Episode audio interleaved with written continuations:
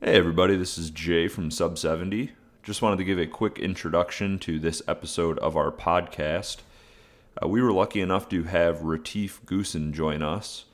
Jason spoke with Retief uh, regarding his two U.S. Open wins, traveling uh, throughout his career, and playing golf all around the world. His current status, where he is playing both on the PGA Tour and slowly transitioning over to some Champions Tour events also discussed his World Golf Hall of Fame induction, uh, which is taking place this year. So, hope you guys enjoy the podcast. Please check out our website and the rest of our episodes at golfsub70.com. Here is the interview. I know you're playing this week on the PGA Tour. Um, wondering how your game is feeling and, and wondering how you still relish the competition uh, on the PGA Tour and does it still get your juices flowing to go out there and, and play against that uh, younger generation and see how your game stacks up? Yes, definitely. I'm uh, very excited playing this week. Um, playing with the youngsters. I actually played uh, nine holes yesterday with Charl Schwartzel, uh, um, whose uh, swing is looking really good at the moment. I think if he he's going to get his putter going, he'll do well. But uh, yeah, I'm excited. I'm playing a golf course that I've liked. Um, I finished second here a couple of years ago, and um, yeah, I think the the the practice I got out of my swing in the last couple of weeks, uh, playing on a Champions Tour, hopefully will will carry forward this week. I felt like last week I was starting to swing the club uh, better and putting a little better. So um, I'm I'm excited to get out here tomorrow and uh, give it a go looking at your 2019 schedule, um, what have, what percentage do you think will be playing on the Champions Tour, and, and, how many PGA Tour events would you still like to be able to fit into that? Um, I would I would like to play quite a few uh, still on the PGA Tour, but you know uh, I've been out there on a on regular tours and uh, since now 28 plus years. Um, so it was actually quite nice to the last couple of weeks to see faces that I've uh, not seen for a while uh, that I played with a uh, number of years ago, guys that are just a little older than me. Um, so it was it was good fun to catch up with some of the guys. Um, so at the moment, I, I think I'm probably going to play about uh, you know 70 80 percent of my events on the Champions Tour, um, and try and fit in a, a few um, PGA Tour events in between. But uh, I think it's it's time for me to move off into a, a, another chapter in my career and uh, and give it a good go on the on the Champions Tour. I was uh, looking at your uh, Champions Tour starts. You've been on, uh, started twice this year with a T6 last week, so you're getting into the mix of, uh, you know, getting closer to that first victory out there. So you're playing well, but my question too is, what has surprised you the most on on the competition or being out in the Champions Tour so far that maybe something you didn't think about that has kind of surprised you a little bit from competing and being out there? Well, you know, I I knew it was going to be tough. I mean, you look at the scoring the guys uh, the guys uh, make. You know, you 17, 16, 18 under for three rounds of golf it doesn't matter what uh, golf course you play. You got to play well to shoot that and uh, that scoring. And you know, from my experience playing around the world, wherever I won around the world, I know those events I've won. I played, I played great golf, beating those players. Uh, the fields might not have been that deep, but uh, you you had to play some of your best golf to win. And I expect that to be the same on the champions. Um, I mean, uh, Bernhard Langer is obviously playing amazing still. Um, yeah, and last week, you know, I had a chance. I had to birdie the last hole again in a playoff and ended up making bogey, which was very uh, disappointing. But um, um, yeah, I, I'm looking forward to the rest of the season and giving myself uh, chances uh, to win. Is it a little bit different of a mindset with you know without a cut? Does it does it feel like you got to put the pedal down faster out there, just straight out of the gate, versus kind of letting the rounds come to you a little bit, knowing how low those scores are over three rounds? Is there a little bit of a different uh, thought process kind of going into those weeks versus regular tour events? Yeah, I mean, yes, you you need to you need to birdie from the first hole start. Um, uh, I think yeah, in a regular tour event, you you sort of trying to make sure you, you know, there's no real big mistakes that completely puts you out in the first couple of rounds and you miss the cut. Um, so you know from the very first hole onwards on a champions, you need to fire birdies, um, which also can add pressure to you because you sort of know you have to make birdies, and it can get frustrating that you know everybody around you is shooting seven under and you hovering around even past. Sometimes it uh, it it is frustrating. I know um, you have some new equipment in the bag this year from Callaway. Um, question is, what clubs, what changes have you made for 2019? And then how do you go about that process for you to actually put a, a club into play? And, and, is there something us amateurs could kind of learn from that process of how you go about selecting your equipment and then making that final decision, like I'm going to game this and, and, and we're going to put in play because I think it fits me the best? And how do you go about that essentially? Yes, um, I, I, was excited uh, moving to Callaway uh, this year uh, I know it's a great brand and uh, their golf balls are very good. Um, um, so I I think at the end I made the, the right decision going with them. I, I like the the look and the feel of the of the clubs. Um, Callaway is I putted with a Callaway putter for many years anyway, so putting was not uh, an issue for me. It was just finding I'm I'm comfortable with, and I've I've uh, I've used these first uh, couple of events uh, playing um, one one tournament with one set of irons and another tournament with another set of irons, and I think I've now settled into irons that I'm I'm comfortable with, and I like the look and the, and the feel of. Um, but uh, so the decision was was hard, but I'm I'm very happy now. I'm very very uh, happy with the the golf ball too, the Callaway golf ball. It has a uh, very much everything I need in a ball. You got speed off the driver, and yet I got spin uh, and, and feel with the irons. So I'm very excited about that. Is, is one over the other more difficult to to get comfortable with the ball or the clubs? Is is is at your level is one more challenging to get exactly right for you? Um, I think you know, I think for us, it, it's the ball is quite important. Um, iron is iron. Depends if you play a blade. A blade's a blade. Um, they all pretty much have similar feel and uh, and performance, unless you go to some of the irons that has a little hotter face. Um, so I think you you need for your for your swing speed and uh, uh, to get the right spin rate, the ball is important. Um, knowing that you're going to stand over a shot and how the ball's going to react is definitely a, a plus. Uh, let's talk about the Hall of Fame. What an honor! Uh, you'll be inducted this year. Um, I'm assuming it has to mean a ton to your, you know, your career and recognition of what you've accomplished with some really great golf around the world.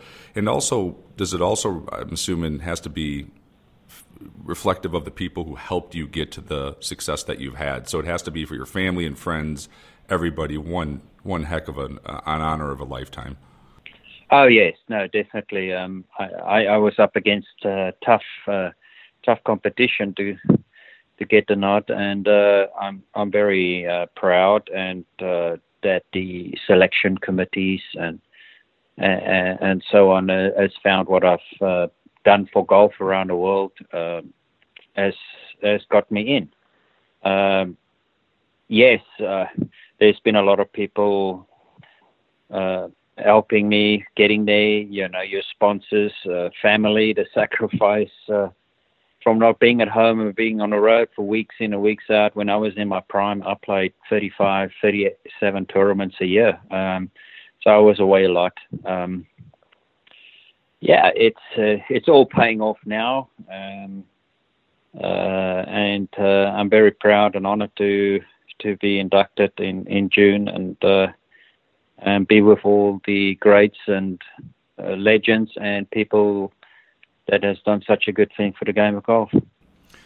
Also, in your career, you've you know always been known as a world player. You've won on every major tour. And two part question: Do you think playing around the world made you a you know total and complete player that you may have not accomplished what you accomplished without that experience. And do you think it's short sighted a little bit for the younger players who just maybe want to go, especially here in the states, where they just want to go from college to the web to the PGA Tour without that experience of playing all over? Do you, do you think they're maybe potentially missing something by not going that route?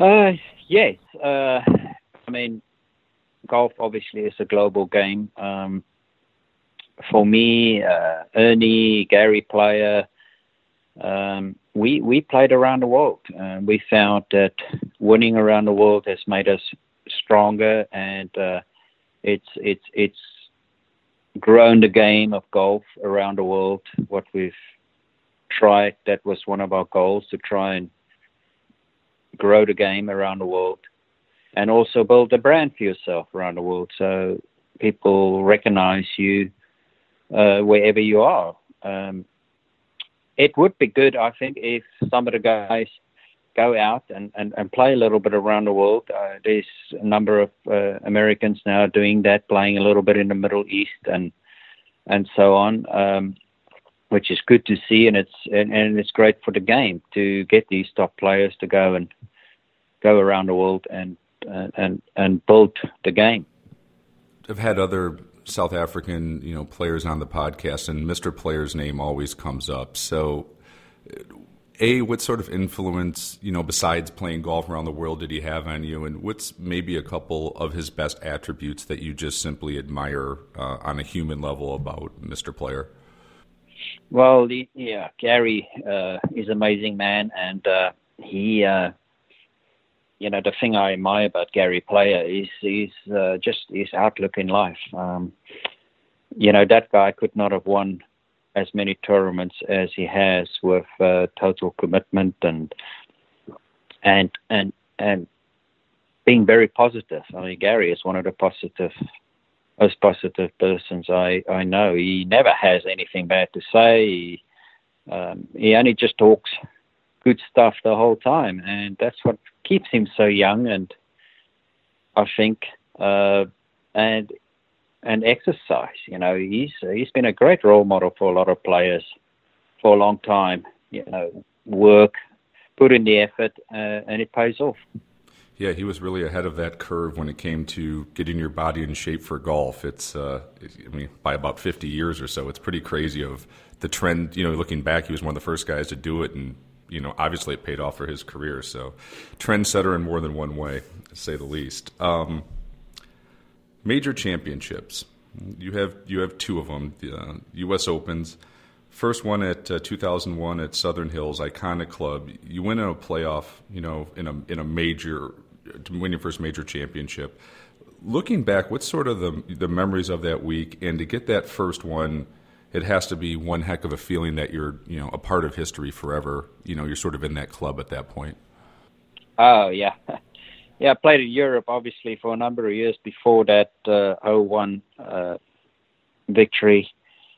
Um, and uh, the week before, I played the English Open, and I actually was hitting the ball really good, but just wasn't making the putts. And um, I came over here and had a practice round with Nick Price around Southern Hills, and he uh, he won around that course, so it was great to to play with him and see how he handled the course and what clubs he was hitting. And I really, uh, from round one, I I was comfortable with the golf course and I started making putts. And um, uh, yeah, and the end, obviously, the 72nd hole was a little bit of a nightmare, but I managed to come back the following day in a playoff to to win it. How do you find that resiliency of to come back from you know what happened on you know, the last hole and then come back and and keep it together and take it one you know I'm assuming one shot at a time and to stay focused enough to get through that gauntlet. It, it had to a be an interesting experience and to go through and b boy you had to have some confidence coming through something like that to, to get it done in the end. Yes, at at that time uh, I was working with a sports psychologist, uh, Josh van Stiphout, for probably two to almost three years at that time. So I knew my the mental side of the game, how important it is. Um, I surprisingly, yeah, it was just.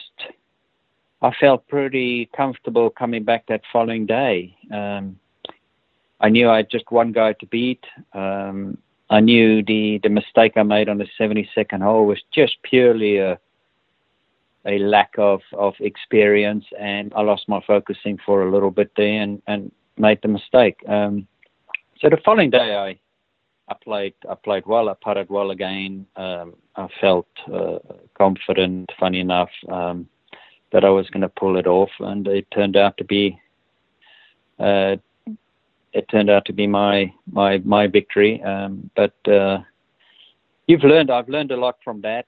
How important it is to stay focused, you know, till the last putt goes in, and uh, that's definitely helped my career from day on to really move to another level. Then in 2004 at Shinnecock, that performance on Sunday, uh, obviously you must have saw how difficult uh, that golf course was playing from the guys out early. You go out that day and beat the field average by nine shots, 24 putts on greens that were, for most people, virtually unputtable. It, my question is, how, how do you, what, and once again, it's kind of like what us amateurs can learn. How, how, does, how do you take those conditions and then perform the way you performed under those that pressure to win a major, you know, and and and not let the moment get too big. So in other words, how did you deal with that final round to to, to perform the way you performed and, and get your second major title? That that was that was uh, uh, a, a tough round, not just a golf course, but uh, mentally wise, and uh, playing against uh, really Phil Mickelson uh, with a New York crowd was uh, was very difficult. Um, and that's where I think the the mental side of the game that I've worked on has really helped me um, to block out what was going on on the outside of the ropes. Uh, uh, people saying things that trying to intimidate you, uh, trying to get you to make mistakes. You know, my caddy was saying to me, "Oh, did you hear what that guy just said?" And I said, "No, I didn't." And uh, you know, I was in such a such a zone that um, uh, a lot of that stuff didn't uh, um, influence me. Um, so uh, I was very proud of, of me hanging in there and uh, and blocking all of that out to, to pull off that, that victory. Do you, do you have a uh, a difficult time when the guys were complaining about the conditions in 2018 for for what you guys went through in 2004? I didn't know if uh, you kind of found that ironic versus the conditions you guys had to play it, you know, uh, that weekend and especially on that course and and you know when you won it, it had to be I'm assuming more look more difficult in 04 than what the guys had for this year. Well, yeah, it it, it was disappointing not to to be there. Um, I tried to pre-qualify and missed by a couple of shots, but um, yeah, it was uh, it was funny. They said they weren't going to make that uh, the greens get out of hand like that again, and they managed to do it again. But uh, they, there's something about a U.S. Open, you know. Um, it's it's to the limit. Every every hole is pushed to the limit, and and it's sometimes difficult to to to get it perfect on every hole. And we saw uh, in 04 when I won that a couple of greens got unputtable, and and the same happened again in 18. So yeah, it uh, it's just the way a U.S. Open is. You don't actually expect anything to be fair. Yeah, and everyone's playing the same golf course, right? So, it, I mean, you can. I think you could probably take it one of two ways. You take the challenge, or you could have a negative thought of saying it's impossible. And it seems like the guys who embrace the challenge of it have have gotten through that gauntlet. At least from a fan's perspective, that's sort of the perspective I see. Yeah, I I've always seemed to have won either in tough conditions or more on tougher golf courses uh, because in the back of your mind you sort of know, yeah, okay, maybe half of the field's given up already before the tournament start, um, and uh, the guys that can grind it out uh, at par uh, is a good score. That's maybe sort of the golf courses I like. You also had one heck of a good run at the Masters in a six-year stretch. Uh, in a six-year stretch, your worst finish was a tie for 13th. So, uh, thoughts on the tournament? Why did you play that golf course so well? And if you could have gotten a third major title from the regular PGA Tour. Is that the one that you feel you were closest to getting? I know you also played well in the Open Championship, so sort of your thoughts on your yes. run at the Masters. Yeah, the, the, the Masters, I really, I mean, it's a special place uh, when you drive through those gates, and I, I, I finished second there a couple of times, and I've had my there probably to win, and just just couldn't do it, and uh, made a few mistakes in the final round, and that that cost you. And it was the same at the British Open. I would have loved to win the British Open and had many top ten finishes, but just was never able to really have a chance coming down the last. Uh, just one round kept me away. You need four good rounds to to pull it off. Um, obviously 05 US Open at Pinehurst was very disappointing leading going in the last round and then completely lost it that uh, and then my good friend Michael Campbell came through uh, from behind to to win it. But um, I would have loved to have had a, a green jacket that's for sure. I don't think uh, a player that would not love to have that green jacket. Did the golf course fit your eye? Was it a were you fairly comfortable quickly when you got to Augusta? Well, yeah. I mean, Augusta, it obviously changed a lot over the years from when I played it the first time till the last time. How many yards they've lengthened it by, and how many more trees was planted.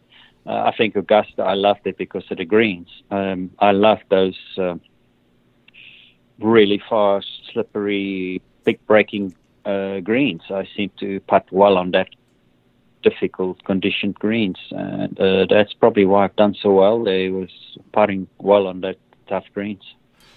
Well, there's uh, another hot topic uh, that was all over Twitter this week was slow play on the PGA Tour. So, have a question: Do you, do you think it's a problem? And if you do think it's a problem, is there anything that can be done within reason to actually speed up the the, the pace so it's not a six hour round for, for 18 holes for professionals?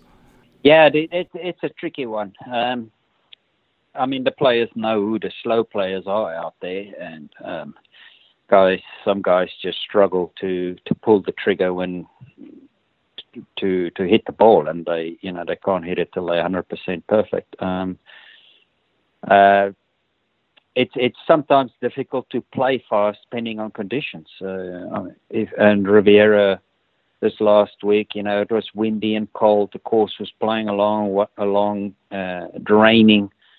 Um, all that stuff really slows down play anyway. Um, but you know, I I I honestly don't understand why the PGA Tour won't allow uh, distance measuring devices on the golf course uh, for the players.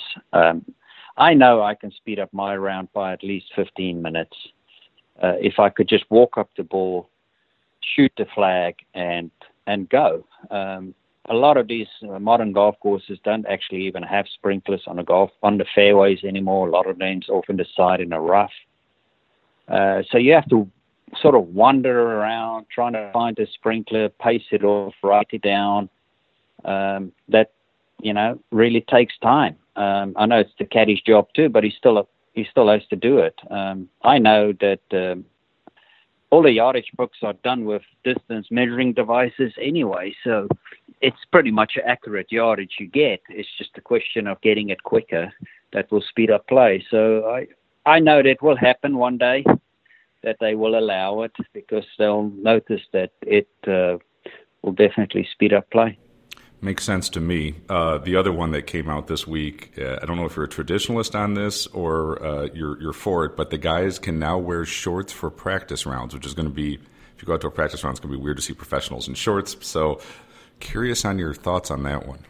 Well, yes. I mean, yeah, the, at least we don't have to play with jacket and ties on anymore, like it was in the olden days. But uh, uh,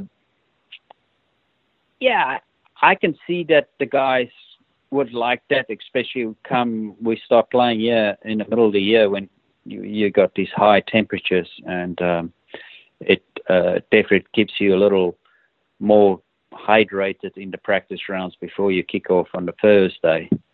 Um, the European tour, it's been sort of a rule for for a number of years now that uh, practice rounds, and I think it's great. I think it's something different. I mean, most most amateurs when they go and play, they play in shorts, and uh, I think it they find it quite interesting to to see us play in shorts, and maybe they feel like they can learn something to see how your legs move, how you really address the ball. Um, but yeah, I think it's a good idea, and I think it's it's uh, it's it just takes the game just to another look. I also know you have a, a, love for fine wines. You have your own vineyard in South Africa, and, and, and I'm not a wine expert by any sense of imagination. So if I was going to get a recommendation from you on a really good bottle of Goosen wine, what would be a good starting or entry point? And is there a certain style or vintage of wine that you've produced that you absolutely love? Yeah, I've had this uh, uh, boutique winery now for 15 years in South Africa. Um, um, I, I, do like drinking wine. I don't drink spirits or, or beer, so I, I really enjoy a glass of wine with my meal. And how I really got into it was, you know, playing around the world. Whenever you play around the world, you're in different countries, and you pretty much eat in a different restaurant uh, every night. And um, and that's how I got into it by having a, a different wine from that region or or wines you've never heard from. Having a glass of that with your meal, that, that's where my interest started. Um, I do I do like uh, uh, Argentinian wines and Chilean wines. Uh, those are probably some of my favorites, uh, besides my own wines. But uh, uh, my favorite from my vintage is the Expression series we do, and that's a, a blend of um, uh, Shiraz and Cab. Uh, so that's sort of my flagship wines.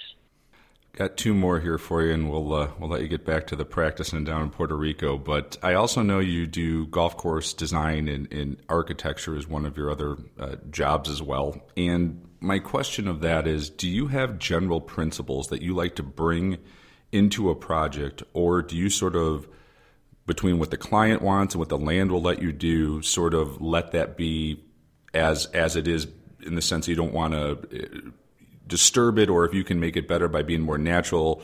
There's not a template per se. So how do you sort of go about those projects that you're involved in? Is there any principles that, that you think are really important for really good architecture?